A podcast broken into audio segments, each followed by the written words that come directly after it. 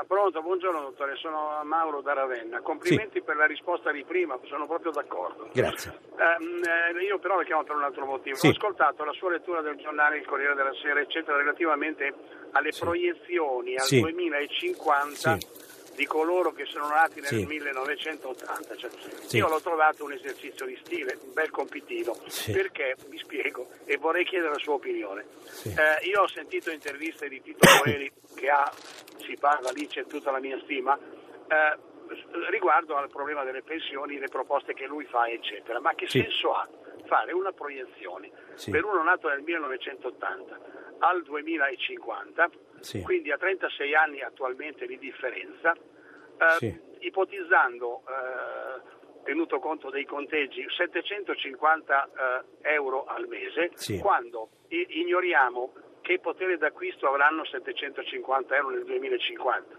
Io prevedo che sarà più basso di oggi, Sì. però magari è più alto. Sì, sì, sì, quale certo. sarà l'economia No, e no, quale certo. sarà il mondo del lavoro nel 2050? Sì, sì, no, lei ha perfettamente ragione. Io- Diciamo che, sì. diciamo che dal 2080, Sì. cioè dal 1980 a oggi, sono cambiate almeno due ere geologiche a mio Certo, giudizio certo, e stiamo uscendo da una stiamo uscendo, io sono favorevole all'attuale governo, stiamo uscendo ci credo abbastanza, faccio il consulente aziendale, Sì. eh, che stiamo uscendo piano piano dalla crisi, anche se ancora molto forte e molto profonda. Sì, Ma sì, mi sembra, non, come devo dire, eh, spaventatevi tutti ragazzi perché Sì, ma infatti. Ecco, sì, non so come la pensa lei. No, no, sono, sono d'accordo.